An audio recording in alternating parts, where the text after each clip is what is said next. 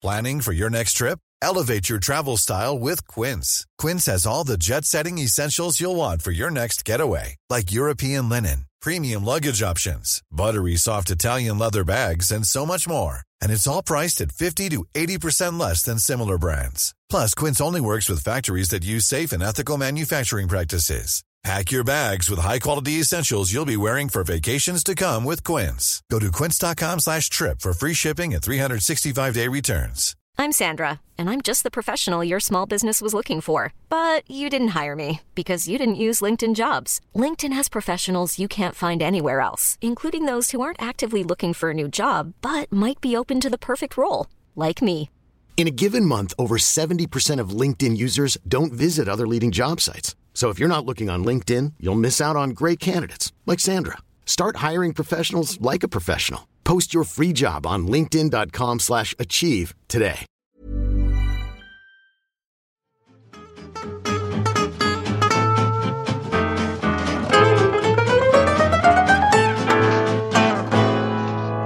Jag är på väg ut ur Zagreb just nu.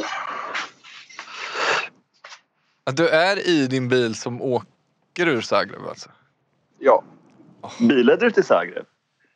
Ja, det låg bara två och en halv timme bort. Så det var överraskande nära.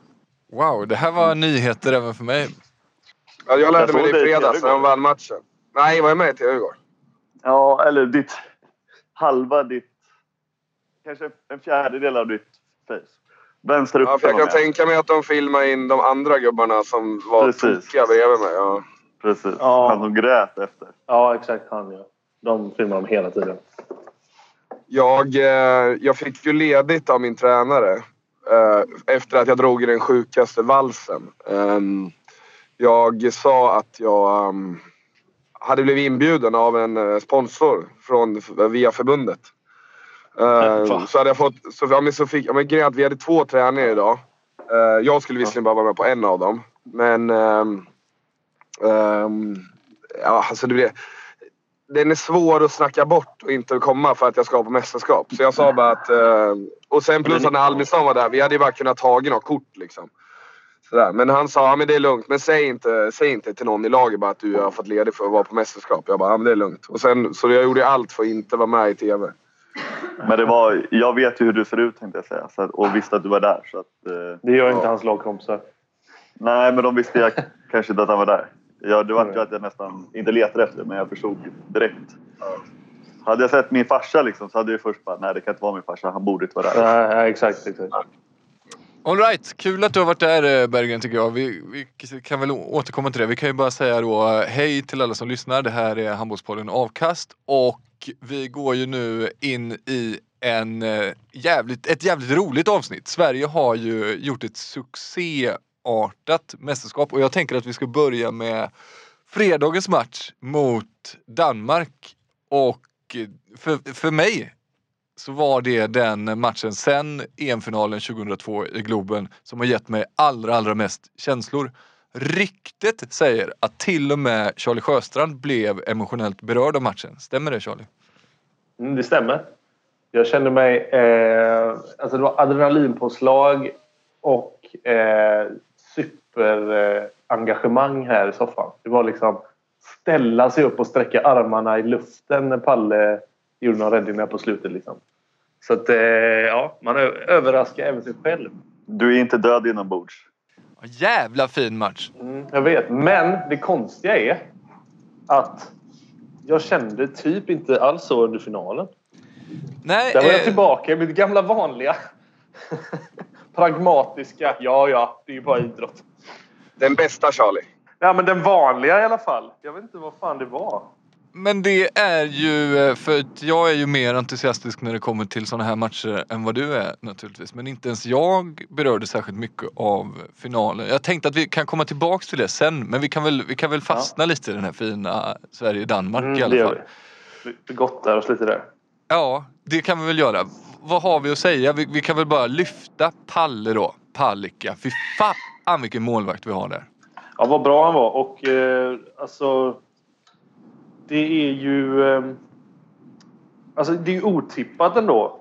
På sätt och vis att liksom, oj, nu är det, det är Palliga som startar. Det är, det är Linus Arnesson som, eh, som spelar 50-55 minuter. Från att inte ha spelat någonting. Liksom.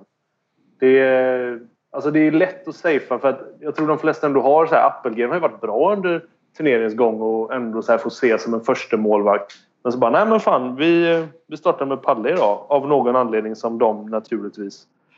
Det är ju alltså jättetaktiskt. Men jag är imponerad av, eh, jag är imponerad av valen som eh, Christian och Bokvist gör. Liksom.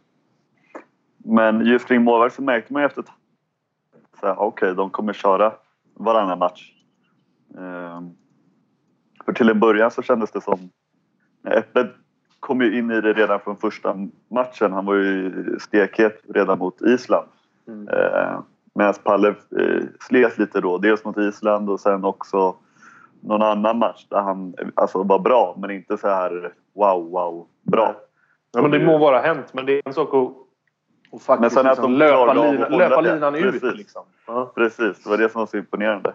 Eh, och sen var det ju inför matchen var man ju väldigt... Eh, jag ska säga, jag såg ju inte matchen live, men man var ju väldigt pessimistisk i och med att det var ju då... Eh, hade precis... Eh, Ja, Albin, Albin Lager, och Albin Lagergren, precis. Ja, precis. Och sen så nåddes vi av ett rykte om att en annan spelare inte skulle spela. Som sen då visade sig vara Jeppsson. Um, och uh, man började med Östlund på vänsternia som inte hade spelat... Ja, han hade inte spelat en enda sekund. Och sen då Zacke på höger och sådär. Så att, uh, och sen då att man ändå klarade av det, det var ju, det är ju helt fantastiskt.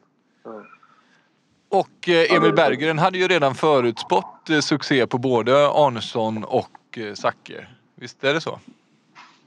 Nej, nu ljuger ni jättemycket. Men jag gillar att du bygger upp det som att jag gjorde det. Men så var det inte. Jag, däremot så såg jag... Ja, jag har ju spelat med Linus. Ja, ja, jag kan förstå att det låter som en, men då får ni dubbelkolla med mina. Men jag... Eh, eh, jag såg på Linus när han kom in där att... Eh, från när jag spelade med honom och alla gånger man har sett honom. Eh, han hade det där lilla blicken eller bollkontakten. Han hade liksom höll bollen med självförtroende och sen kom det där inspelet eh, typ mellan sina egna ben till... Jag vet inte om det är en kant som har sprungit över... Jo. Jo, det var det. Uh, och, och, jag vet inte om de är mål. Nej, jag tror de missade. Men, men då, då sa jag direkt att fan, jag tror Linus kommer vara jävligt bra idag. Och sen bara någon minut senare kom den där underjaman och det var ju... Ja, det var... Det var en fullträff, men han var ju, han var ju jätte, jättebra. Och det här eh, sista jämfota upphoppet och skottet. Det är ju så att man vill göra ett frimärke på det nästan. Fy fan vad estetiskt det är. Men det är också att det är så man känner igen Linus. Alltså man har sett det så många gånger, vi som eh, gillar handboll och kolla på... Fan vad jag lät som Claes Helgen där. Vi som älskar den här sporten. Nej, men vi, som, vi som känner honom från handbollsligan vet ju att han gör sådana sjuka mål varje match.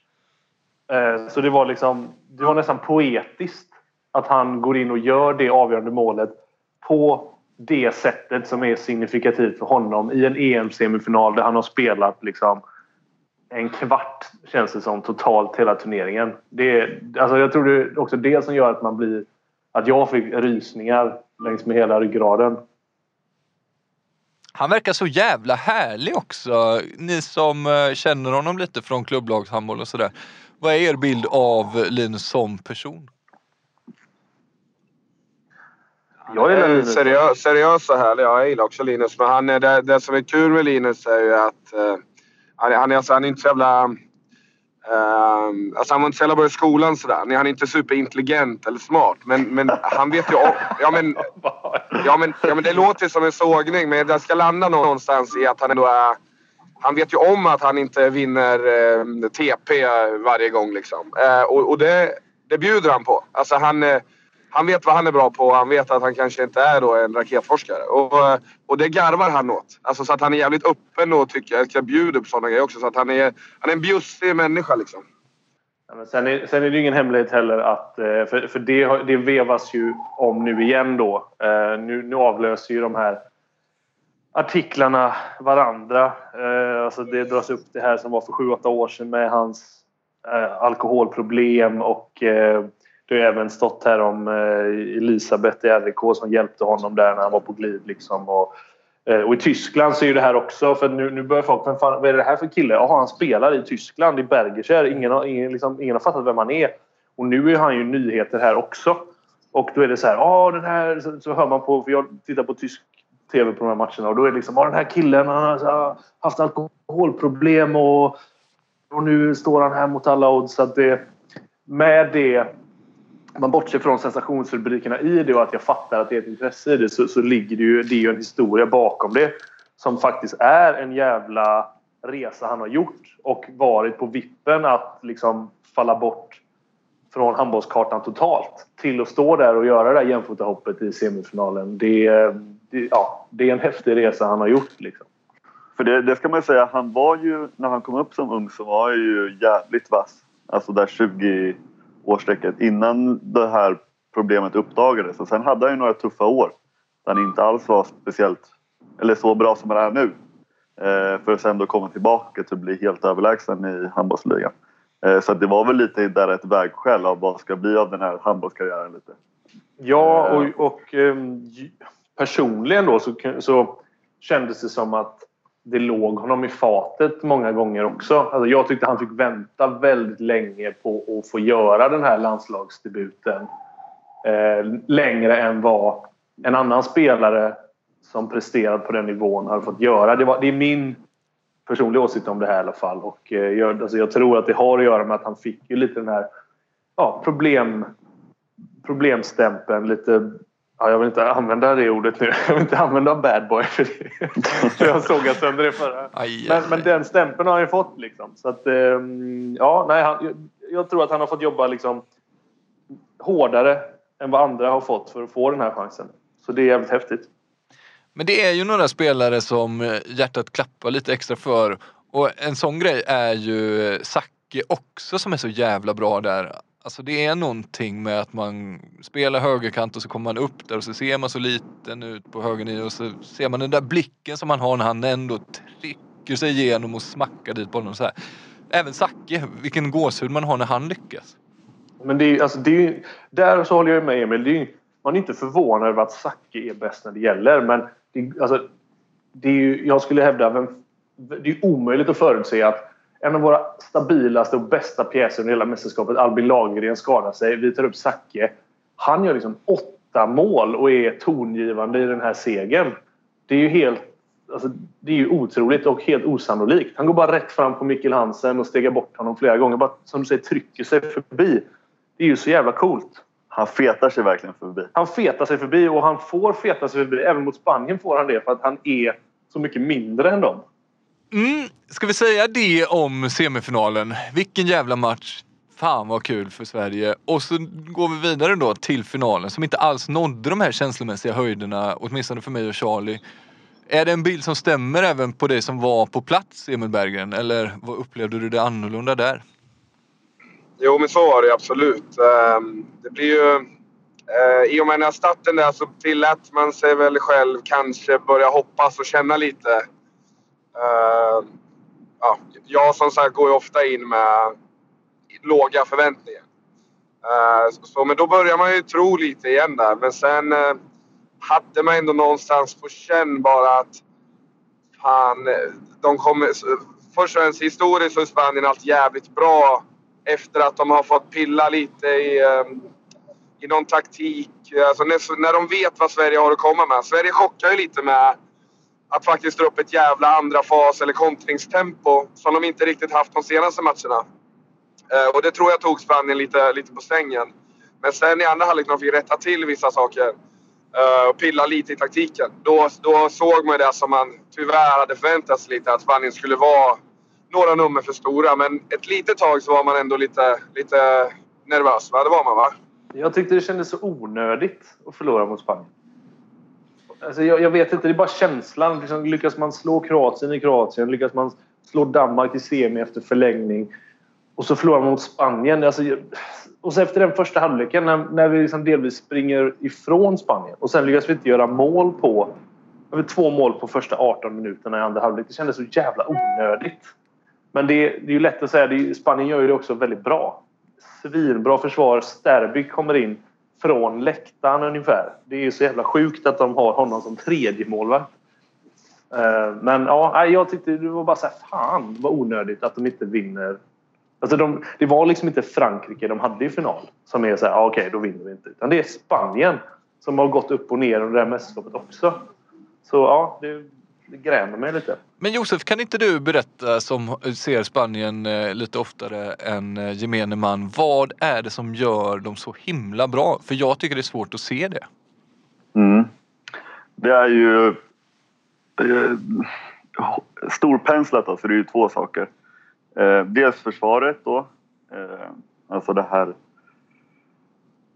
De spelar ju ett jävligt äckligt försvarsspel där de inte är så fysiska Eh, utan söker situationer eh, där eh, man oftast då som anfallare inte har några val kvar liksom. Man hoppar upp i luften och då helt plötsligt när man är i luften då tar man bort alla de här självklara passningsalternativen. Så då måste du slå en jättetuff passning ner till höger sex eller en diagonal passning till andra ytternia till ytternia eller liknande. Och där är de ju väldigt... Alltså, den, Ja, spanska försvarsskolan är ju, den, svenska, den spanska försvarsskolan är ju nog den överlägset bästa destruktiva skolan. Alltså att förstöra. Förstöra, förstöra, förstöra med ganska små medel. Och sen framförallt också bestämma sig, som de gör typ i andra halvlek.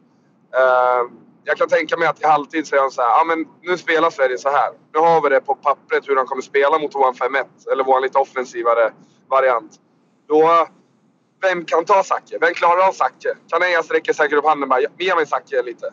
Zacke gör några mål men han blir nedmonterad om man jämför med Danmarksmatchen. Det blir han. Och Spanien lever med att ja, men Sverige gör den här. De drar isär lite och så startar de på andra sidan. Mittningen kommer med en motrörelse. Och då spelar de hårt man-man eller en diagonalpass där. Eh, du tar bort passen och du klarar man-man. Sen har de inga alternativ. Alltså det tror jag att de bara sitter och säger och alla är helt 100% klara över det. Och så har de rollerna för vem som ska göra vad. Och så får de Sverige ja, precis dit de vill. Och det är där jag tycker är så jävla sexigt med den spanska handbollen. Ja men det är ju så, de tar ju, som sagt de tar ju bort... Alltså de tvingar dem att skjuta Sverige att skjuta i lägen när man kanske inte vill skjuta. För att man inte har någon passningsalternativ kvar. Och, Det, det är eh, fan list, alltså det beundrar jag. Eh, Ja. Det är jävligt Och det är listigt det- liksom. Precis. Och det är det jag ska säga. Jag fick ju mycket skit av er för att jag var glad då för att Spanien vann. Och det var ju inte. Jag var ju tok-pro Sverige. Eh, men det, det jag kan Ja, ja. uppskatta, ja men det jag kan uppskatta det är att den här typen av handboll som Spanien står för, inte den kanske tyska fysiska handbollen, att den vinner. Eh, Eh, och, ändå och den tycker jag ja. tycka att, eh, att också att Sverige representerar, alltså med det här lite kreativa, inte brötandet. Mm. Eh, och det är ju väldigt vackert eh, och svårt försvarsspel att möta. Ja, eh, nu- jag har ju nu- aldrig nu- mött Spaniens landslag men jag har mött sämre varianter av det försvarsspelet. Och det var helt sjukt eh, lurigt tyckte jag och det tuffaste jag har stått emot. Ändå, ändå måste det vara ett av de svåraste att lära sig. Att det, att det finns väldigt få, verkar det som, glasklara, tydliga regler. Att Nej, du tar alltid bort honom eller du i den här situationen, Nej. du har den här... Det är ju väldigt mycket på, på känsla och Precis. kunna avgöra. Har min granne här, har han sin gubbe? Eller har han inte honom? Alltså det är ju det, bland det svåraste som finns tycker jag att stå och spekulera i. Och det, Mm. Ehm, ja, det gör de ju fantastiskt bra. Jag missar ju sällan en chans att, eh, att snacka ner det här härliga landet som jag och Josef bor i. Eh, eller deras, eh, vad de, hur de ser på handboll. Men det är väldigt tydligt att just det här du säger att ehm, låta motståndarna skjuta där man själv vill. Mm. Det, så, så tänker de inte heller här i min bild. Eh, Det låter som att jag är en jävla Tysklandsexpert. Jag har varit i en klubb och haft en tränare här så det är ju det är ju liksom en ganska... Min bild, jag har ju Ja. min erfarenhet och den stämmer helt överens med det i alla fall. Ja, ja, kan, i alla fall där, ja, precis. Vi då har de erfarenheterna. För det här är det verkligen så att när vi analyserar ett lag så är det liksom så här. Ja, eh, han här. Eh, han skjuter hoppskottet här och, så kan han skjuta under armskottet där och så kan han spela in så. Eh, och så liksom så här, det, det är en enstegsanalys som jag kallar det. Det är hela tiden så här, det här kan den här spelaren göra. Steg två borde ju vara hur förhindrar vi det? Eller vad får han göra? Vad är han inte Mm. så bra på? Men den kommer liksom aldrig här. Och det, därför vet jag att det var väldigt... Alltså, Järnemyr hade väldiga diskussioner i princip varje matchgenomgång med tränaren. Att det är så här, vi kan inte, vi kan inte förhindra motståndarna att de kommer Allt. skjuta. Precis. Utan, nej, vi kan inte förhindra allt, utan vi måste välja. Var vill vi de ska skjuta? Vilken spelare vill vi helst ha avslut Mm. när du möter Kiel som bara har bra spelare? Liksom. Det, du kan inte, det räcker inte att säga Dovniak kan göra den. Han, han stegar och så stegar han tillbaka och skjuter. Jo, jo. Det, han gör det varje match. Han gör mål varje match. Mm. Men hur gör vi för att förhindra honom? Eller vill vi det? Är det okej Mm. att han gör tio mål? Är det okej, som du säger, är det okej att Sacchi får bröta sig igenom några gånger mot att Linus liksom inte kommer till? Alltså, jag, jag uppskattar den typen av eh, list, om man kan använda det ordet, som, som Spanien då fick utdelning på. Man fattar Jag har ju det... lite samma, om, jag, om nu ska fortsätta på att hata Tysklands-spåret. Eh, så har, har jag ju lite samma fast i anfallsspel då. Där man känner att så här, eh, när vi mötte Melsungen, eh, tror jag nu innan, så hade vi enorma problem med att göra mål. Och då gick en av våra, en, en ytternia fram och så bara sköt han över dubbelblock från 10 meter. Eh, och så stod Sjöstrand där nere och plockade det som fallfrukt. Liksom. Då sa jag men vi kanske ska ha lite mer tålamod. Liksom. Det är inget superbra läge. Eh, men han förstod ju inte det. Utan hans mindset var ju så länge de inte är ute på mig så, så ska jag skjuta. Även hur bra... Alltså Melsker var ju jättetacksamma för det.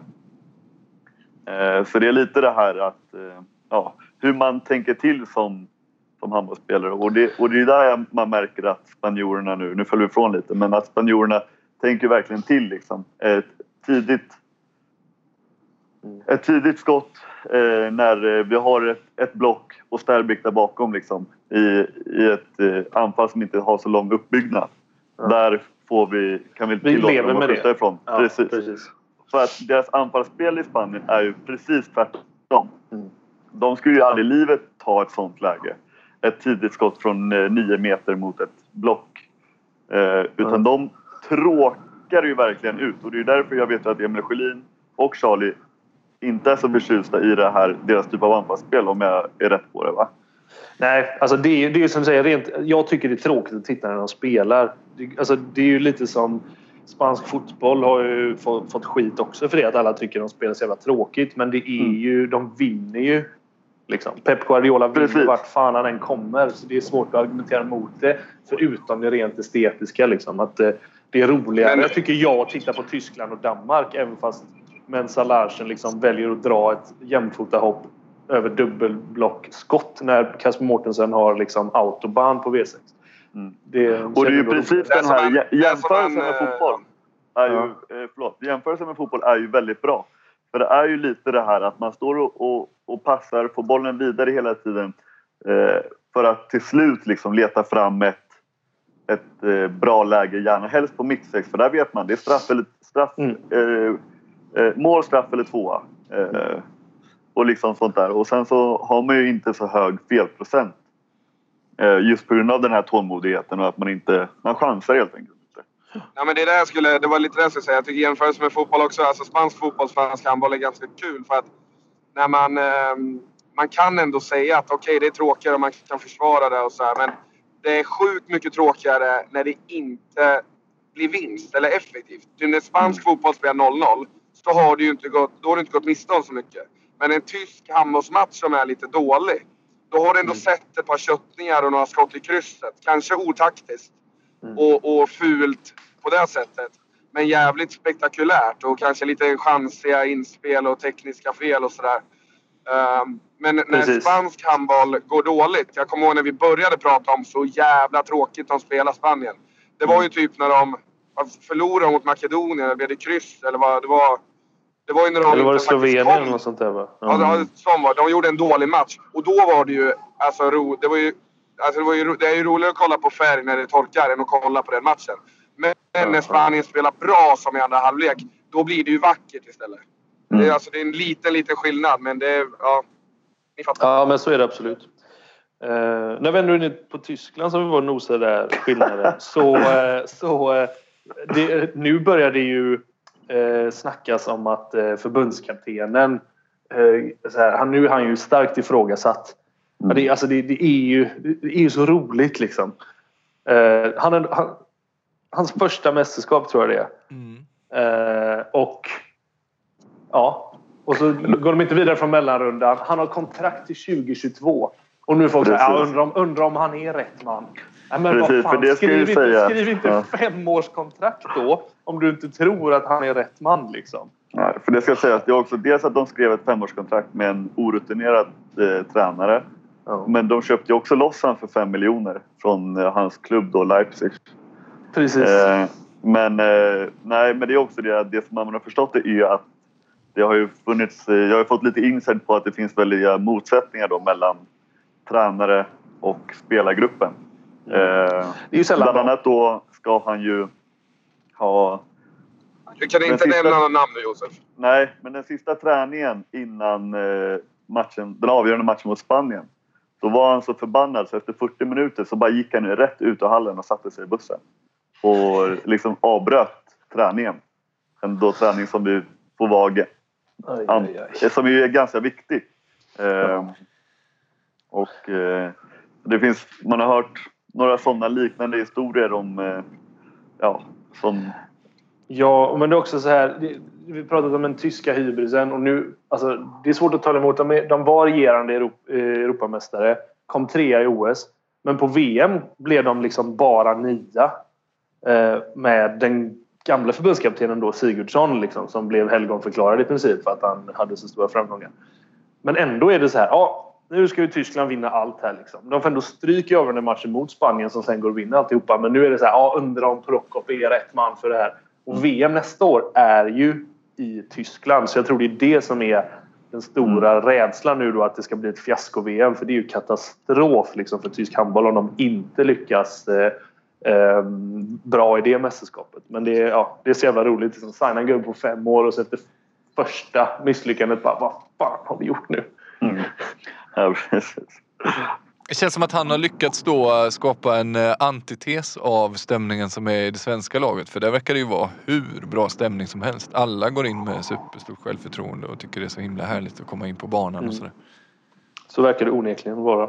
Men det sa ju Dari tror jag också i någon intervju om hur jäkla kul de hade det. Eh, och hur kul det var att ses och komma från klubblaget och till landslaget. Och det är ju klart att blir det den känslan att fan äntligen, nu är det landslagspaus, eh, eller landslagspaus. Eh, nu är det landslag, eh, landslagssamling. Eh, fan vad kul! Då har man ju vunnit mycket istället för fan, ja, nu ska man tvinga sig dit igen och lyssna på någon idiot liksom.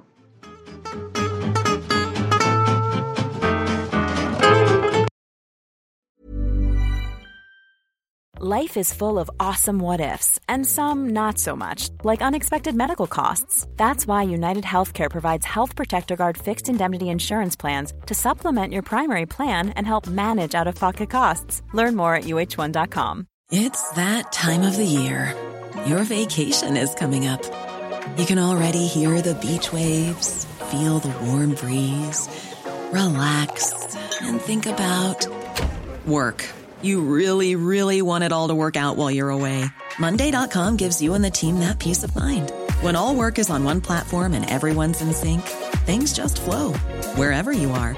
Tap the banner to go to Monday.com. Hey, it's Ryan Reynolds, and I'm here with Keith, co star of my upcoming film, If, only in theaters, May 17th. Do you want to tell people the big news? All right, I'll do it. Sign up now and you'll get unlimited for $15 a month in six months of Paramount Plus Essential Plan on us. Mintmobile.com slash switch. Upfront payment of $45 equivalent to $15 per month. Unlimited over 40 gigabytes per month. Face lower speeds. Videos at 480p. Active Mint customers by 531.24 get six months of Paramount Plus Essential Plan. Auto renews after six months. Offer ends May 31st, 2024. Separate Paramount Plus registration required. Terms and conditions apply if rated PG.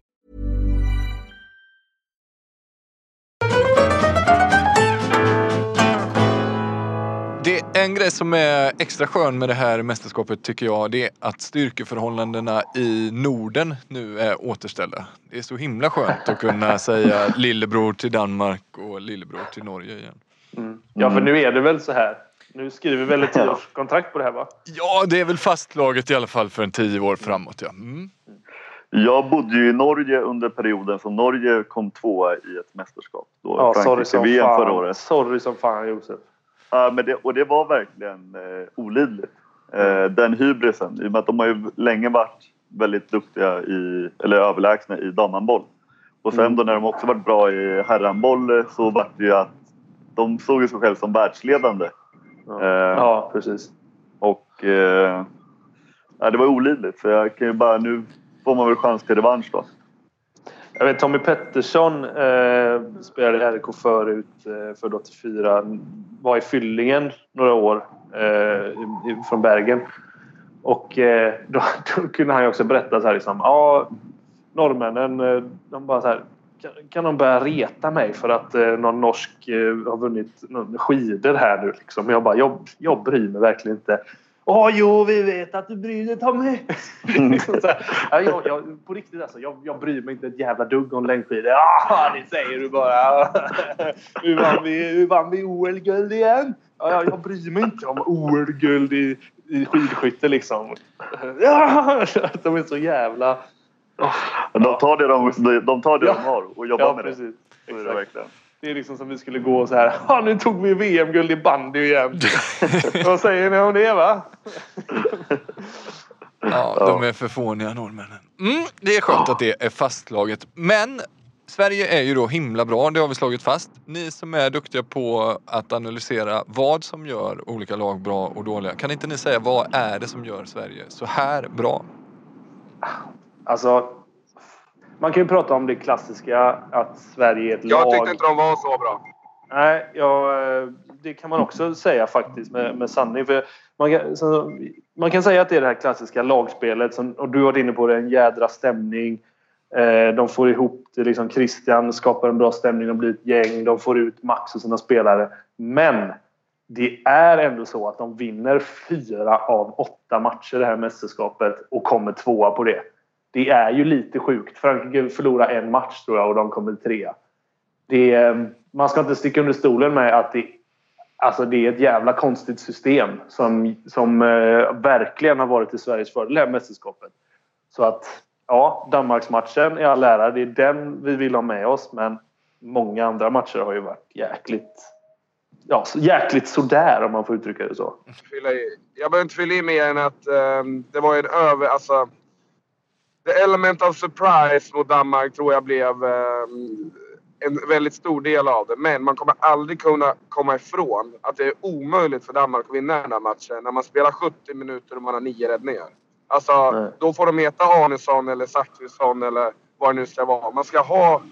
Alltså, det blev hur jämnt som helst. Deras målvakt var sämst. Hel, alltså, varje gång de bytte. Medan Palle var magisk. Och vi hade spelare som klev fram. Och ändå får vi bara lika, eller vad man ska säga, och så vinner på förlängning. Det tyder ju ändå någonstans på att... Alltså, för så dåliga är ju inte de här målvakterna i det här laget normalt. Så att om man, den här klassiska... På tio matcher hade vi vunnit två. Det tror jag, det tror jag faktiskt stämmer i det här läget. Så... eh, Ja, sen får man väga in vad man vill i det. här. Bra lag ska ha tur och det här med fyra vinster av åtta. Man vann när man behövde vinna och man valde att vinna mot rätt motstånd. Det är också jävligt imponerande men jag vet inte om de var, var de så jävla bra. Alltså det är det som... det- Nej, det, det kan man ju verkligen ifrågasätta. Det är en befogad fråga. Men när de var bra så var det ju vissa grejer de gjorde och då, är, alltså, då tycker jag att de... Ja, de ser, alltså, de ser på vad de har för kvaliteter och försöker spela på det. Och det tycker jag alltid är en bra början. Och det har vi varit inne på i den här podden innan. Att man, man ser till vad man har för material och så försöker man få ut mesta möjliga av det. Man försöker liksom inte pressa ner fyrkantiga klossar i runda hål. Utan ja, vi har jävligt bra målvaktspar och vi har eh, ett stabilt och rörligt försvarsspel. Då, då bygger vi därifrån. Och så låter vi Gottfridsson... Det är också så här, alltså, vem fan, det var en chansning om han överhuvudtaget skulle kunna vara med i det här mästerskapet. Sen står han där som MVP. Alltså, när planeterna står i rätt linje då kan vad som helst hända. Det, det har varit Sveriges mästerskap på alla sätt det här. Jo, men alltså, det är klart att det också, för det finns ju den här... Eh, det var någon som sa att nu äntligen är Sverige tillbaka på världstoppen eller vad man ska säga. Och det är klart, vi är ju likt vi var inför mästerskapet ett av fyra, fem, sex länder som kan vinna. Men det är ju också, man ska ju ha det här flytet som ju Sverige har haft för att komma dit. Dels det, med det här formatet, vinna och förlora rätt matcher. Eh, men också det att, eh, att eh, kanske Danmark inte fick till sitt målvaktsspel som de normalt sett gör, annars hade de varit ett större hot. Eh, Norge fick inte heller riktigt till sitt målvaktsspel på samma sätt som man gjorde när man till exempel eh, i VM förra året kom till, eh, till eh, final. Frankrike saknade, hade väldigt mycket skador på framförallt vänsternio och varit väldigt tunt.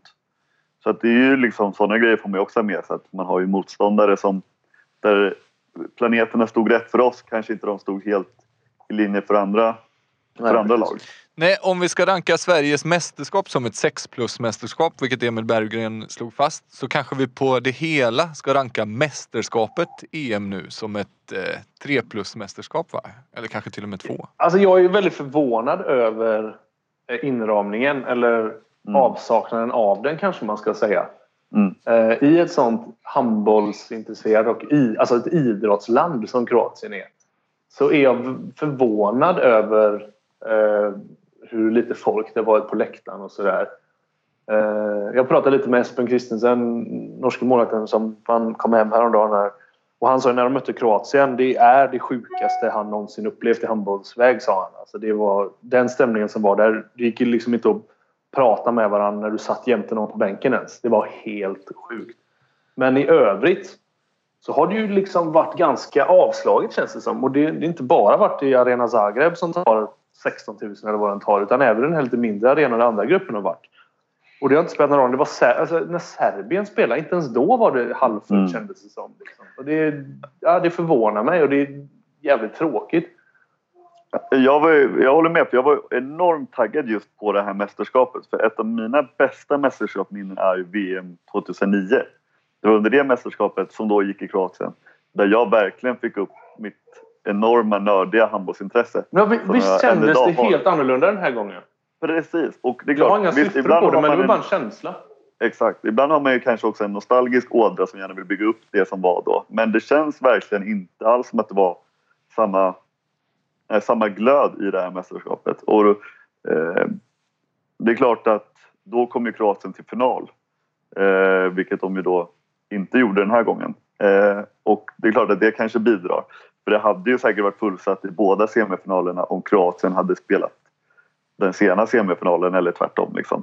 Eh, men eh, nej, det var ju verkligen eh, tråkigt och om man ska fortsätta jämföra med andra mästerskap så när det var det du var inne på att de här grannländerna, när Serbien hade mästerskapet då var de ju ganska skickliga på att planera ut så att Serbien spelade till exempel, eller Kroatien tror jag spelade gentemot i den närmsta staden gentemot sin gräns. Likt Ja, Danmark ja. spelade i Malmö när det var mästerskap i Sverige. Och lite sånt. Så att det var, man fyllde liksom eh, så gott man kunde. Men eh, jag tycker inte alls att eh, det var det intresset eh, publikt som man hade hoppats på. Nej. Och, då, och det för ju en vidare på nästa eh, ämne tycker jag. Det här med hela systemet som vi varit inne på med gruppspel, mellanrunda, hur krångligt allting är. Och visst, det finns några som tycker det finns en charm med det och att eh, ja, då sitter man här och spekulerar och räknar ut på Excel-ark och grejer. Men personligen är jag ju inget fan av det. Eh, och den, som jag förstått huvudanledningen till att det överhuvudtaget är så är att man vill ha fler matcher i Mm. mästerskapet. Men då kan man fråga sig vad fan ska man ha fler matcher till? Jag antar att liksom, motivationen för det är pengar. Men hur mycket Mm. pengar inbringar det när det är 1500 pers på en match mellan Tjeckien och Vitryssland? Eller något sånt. Alltså vad... Du, Nej, men det- jag ser det ingen jag anledning till att ha det längre. Nej, och jag håller med. Men det jag tror är framförallt det är ju att man inte vill att värld, värdnationen ska... För då blir det så som det blev i semifinalerna och finalen. Eh, och hade Kroatien då förlorat första åttondelen så hade du haft sen fyra kvartsfinaler, två semifinaler. Eh, då hade du haft, eh, och sen två då, final och, och bronsmatch som hade varit lika avslagen så att säga som publikmässigt då semifinal och eh, som det var mästerskapet med- fast då endast i semifinal och finaldagen. Okej, Eh, men då är det är väl där det jag kan tänka mig. Ja, men då är det ett system som bara är... Ja, ursäkta min, min dotter, hon kör DJ här i bakgrunden. Eh, men alltså, då är det ett system som bara är anpassat för värdnationen. För det, liksom, det kom ju inget folk på några mellanrunda matcher. Eh, liksom, om det så var Tyskland-Spanien. Eh, alltså, Nej, det, det var inget folk då heller. Det var ju bara när Kroatien spelade. Ja, och det tydliga, tydligaste exemplet var att när Kroatien mötte Vitryssland, då var det inte ens halvfullt. Nej, Eh, inte, så precis. att, inte eh, ens det då. funkade liksom. inte riktigt då, eh, ska sägas. Eh, Man måste helt jag enkelt lägga inte. alla mästerskap i Tyskland som man gör med Final Four. För då blir det fullt. spelar ingen roll. Ja. Kastar du in en boll och säger nu är det tävling här. Nu ska vi spela handboll och det finns öl där uppe. Då kommer folk. Liksom. ja. Ja, det är väl något, något sånt. Det är väl, är det inte, nästa mästerskap är väl också i Danmark? Är Tyskland och Danmark ihop eller bara Tyskland? Eh, jag vet inte. Det var, det var min före detta sportchef Horst Bredemeier som pratade på gymmet idag som sa att VM kommer gå i Tyskland nästa år. Så det är det jag grundar på. Det är min källa. Men det är möjligt att de delar på det. Likt Sverige ska dela med två andra länder 2020 EM. Är det, va? Jo, men för jag tror att det är rätt säker på att det är Tyskland och Danmark som delar på det. Eh, och att finalen ska gå i Köpenhamn bland annat. Finalen ska bland annat gå i Köpenhamn. Nej, eh, den ska gå i Köpenhamn. Första halvlek i Köpenhamn, sen kommer de åka över till Malmö och köra andra halvlek där. Okej, eh, det har ju också tagits ut ett eh, All-Star team för det här, den här turneringen. Ett bedrövligt All-Star team tycker jag, men vi får se vad ni tycker. Jag går igenom det så har lyssnarna också det framför sig så kan ni ju hugga på, på det sen när jag har gått igenom det.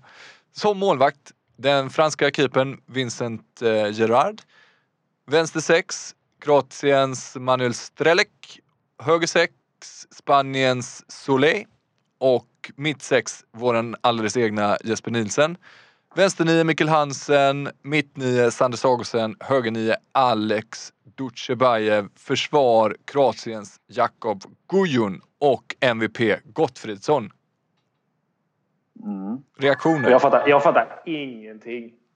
Jag kände när jag såg det så var det så här. Har jag inte sett en enda match det här mästerskapet fastän att jag har sett många matcher? När var Jeppe Nielsen så jävla bra? Har han varit det? Jag har missat helt. Nej, men jag tycker det var många. eh, Jesper Nielsen, jag tycker det var flera andra som var mindre förtjänta. Nu är jag med igen. Härligt, välkommen in Berggren.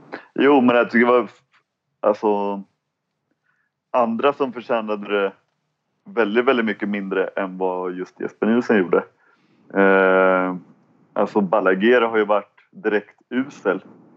Eh, nej, förlåt, det var Solea. Han har varit duktig i och för sig. Men Alex Dutjebajev har inte varit speciellt bra. Där har Gurbindo har varit mycket, mycket bättre och spelat mer än vad, än vad Dutjebajev har gjort till exempel. Ja, det är ju Eh, märkligt så att man tar ut den spanska andra högernian när de har Ja. en första högernia som har varit mycket bättre då såklart. Ja. Ja, då är det så här. Ja, vi tar de som brukar vara med typ. Men, men, Ja. men, ändå inte.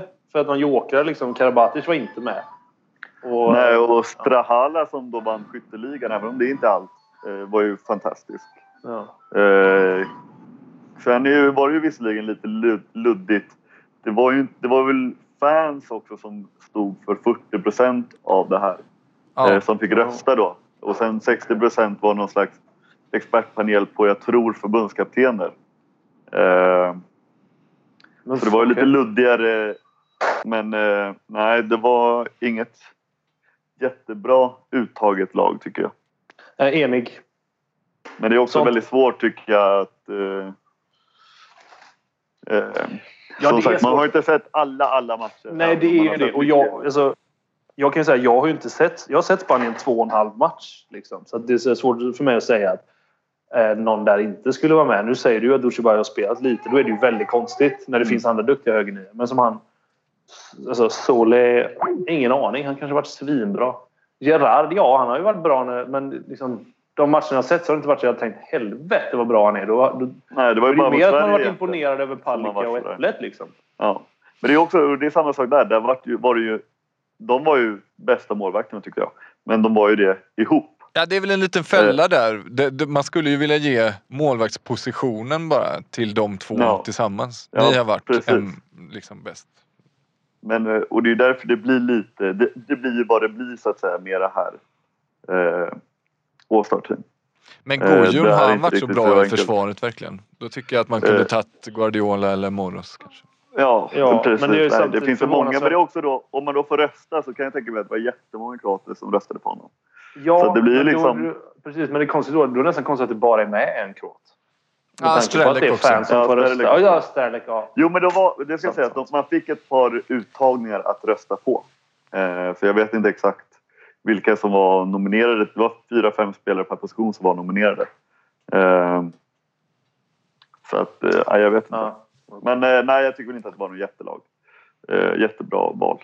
Också att det togs ut såklart då innan de viktigaste matcherna. Det är min Ja. största kritik alltid mot de här all Ja, det- Man kan lika gärna är skita i det om de inte ska ta med semi och finaler. ja, faktiskt.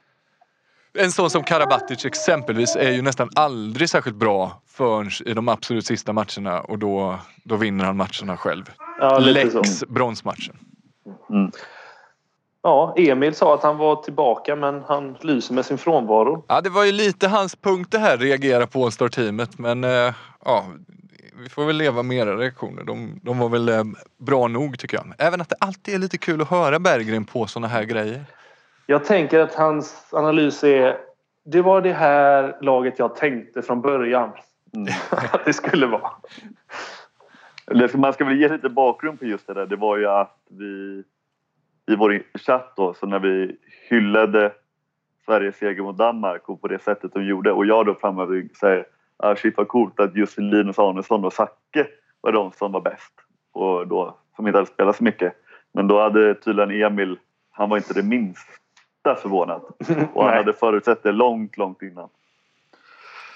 Ja, men han har lite eh, känsla för feeling och bra självförtroende. Okej, Karlskrona-Skövde ikväll då.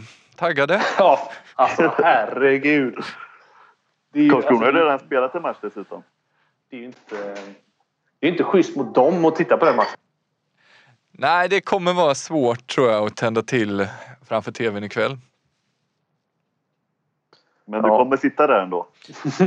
Ja, man måste ju gå på avvänjning på något sätt. Ja, det, men- blir som att, det blir som att gå på sån Onico när man har snusat eller något sånt där. Eller någon nikotinplåster. Man doserar ner bara. Ja, klart man ska titta. Det ska bli spännande att se. Karlskrona har ju en ny tränare. Mm. Nu låter det som att Emil Berggren är tillbaks eventuellt. Mm, med nervevad fönsterruta. Ja, ja, skenet bedrar. Ska vi nöja oss så då? Ja, vi nöjer oss så. Vi, vi, får, eh, vi får tacka alla som lyssnade och eh, skylla de här små tekniska problemen på att Emil Berggren då sitter i en bil mellan Zagreb och Budapest nu om inte det har framgått tidigare. Det är inget vi har missat nu va? Eh, I så fall så kan väl folk skriva in till oss på något av våra sociala medier så tar vi upp det nästa gång. Okej, då gör vi så. Då gör vi så. Nej, Det är bra. Gött! Hörs vi nästa vecka då. Ha det gött! Ciao, Hej. ciao. Rötterna blir starka när det blåser Luften blir friskare när åskan går Det blåser på Genesarets sjö och likaså på Gallerivlö Dina kyssar smakar smultron och mjölk Drömmen ska brinna om ett annat liv Låt ditt hjärta slå ett extra slag. Låt oss hoppas att det snart blir dag. Mina minnen är som körsbär i punsch Och det rinner som en flod i min inre värld. Låt mig gråta, låt mig vara i fred. Och bränna Hi, I'm Daniel, founder of Pretty Litter. Cats and cat owners deserve better than any old fashioned litter. That's why I teamed up with scientists and veterinarians to create Pretty Litter. Its innovative crystal formula has superior odor control and weighs up to 80% less than clay litter. Pretty Litter even monitors health by changing colors to help detect early signs of potential illness. It's the world's smartest kitty litter. Go to prettylitter.com and use code ACAST for 20% off your first order and a free cat toy. Terms and conditions apply. See site for details. When it comes to your finances, you think you've done it all. You've saved, you've researched, and you've invested all that you can. Now it's time to take those investments to the next level by using the brand behind every great investor, Yahoo Finance. As America's number one finance destination, Yahoo Finance has everything you need, whether you're a seasoned trader or just dipping your toes into the market. Join the millions of investors who trust Yahoo Finance to guide them on their financial journey. For comprehensive financial news and analysis, visit yahoofinance.com, the number one financial destination, yahoofinance.com.